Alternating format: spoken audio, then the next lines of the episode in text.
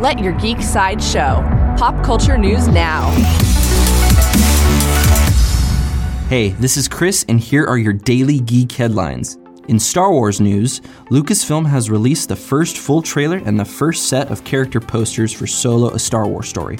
The trailer shows the first looks at Emilia Clarke and Woody Harrelson's new characters, as well as the younger Han Solo, Lando, and Chewbacca teaming up for the Star Wars heist film. Solo hits theaters May 25th.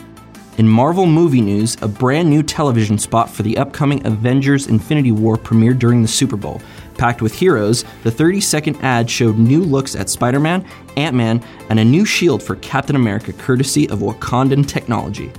In Netflix news, the third movie in the Cloverfield franchise, officially titled The Cloverfield Paradox, debuted on Netflix last night after its bombshell announcement during the Super Bowl game.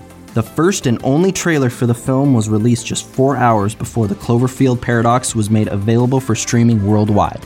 In upcoming television news, a trailer for HBO's Westworld Season 2 debuted during the Super Bowl, revealing that the sci fi series will return on April 22nd. Director Jonathan Nolan revealed that some of the footage in the trailer was shot exclusively for the spot and will not appear in the new season. In Super Bowl news, dozens of commercials aired during the 52nd Super Bowl with a major focus on humor to deliver their messages. Some of the most talked about ads include actor David Harbour in an unconventional Tide commercial that was stain free, and artificial intelligence laughing at humans who don't use phone carrier Sprint. Amazon's Alexa lost her voice and got the help of some hilarious celebrity replacements, including actor Anthony Hopkins and singer Cardi B. Movies and television had their night too, with new trailers for Westworld, Jurassic World, Mission Impossible, and more.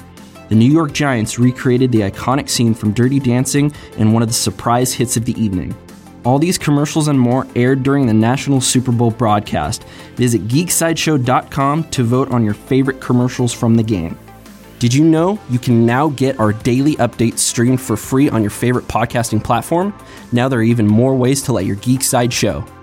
This has been your daily Geek Headlines update. For more ad free pop culture news and content, visit geeksideshow.com. Thank you for listening, and don't forget to let your geek side show.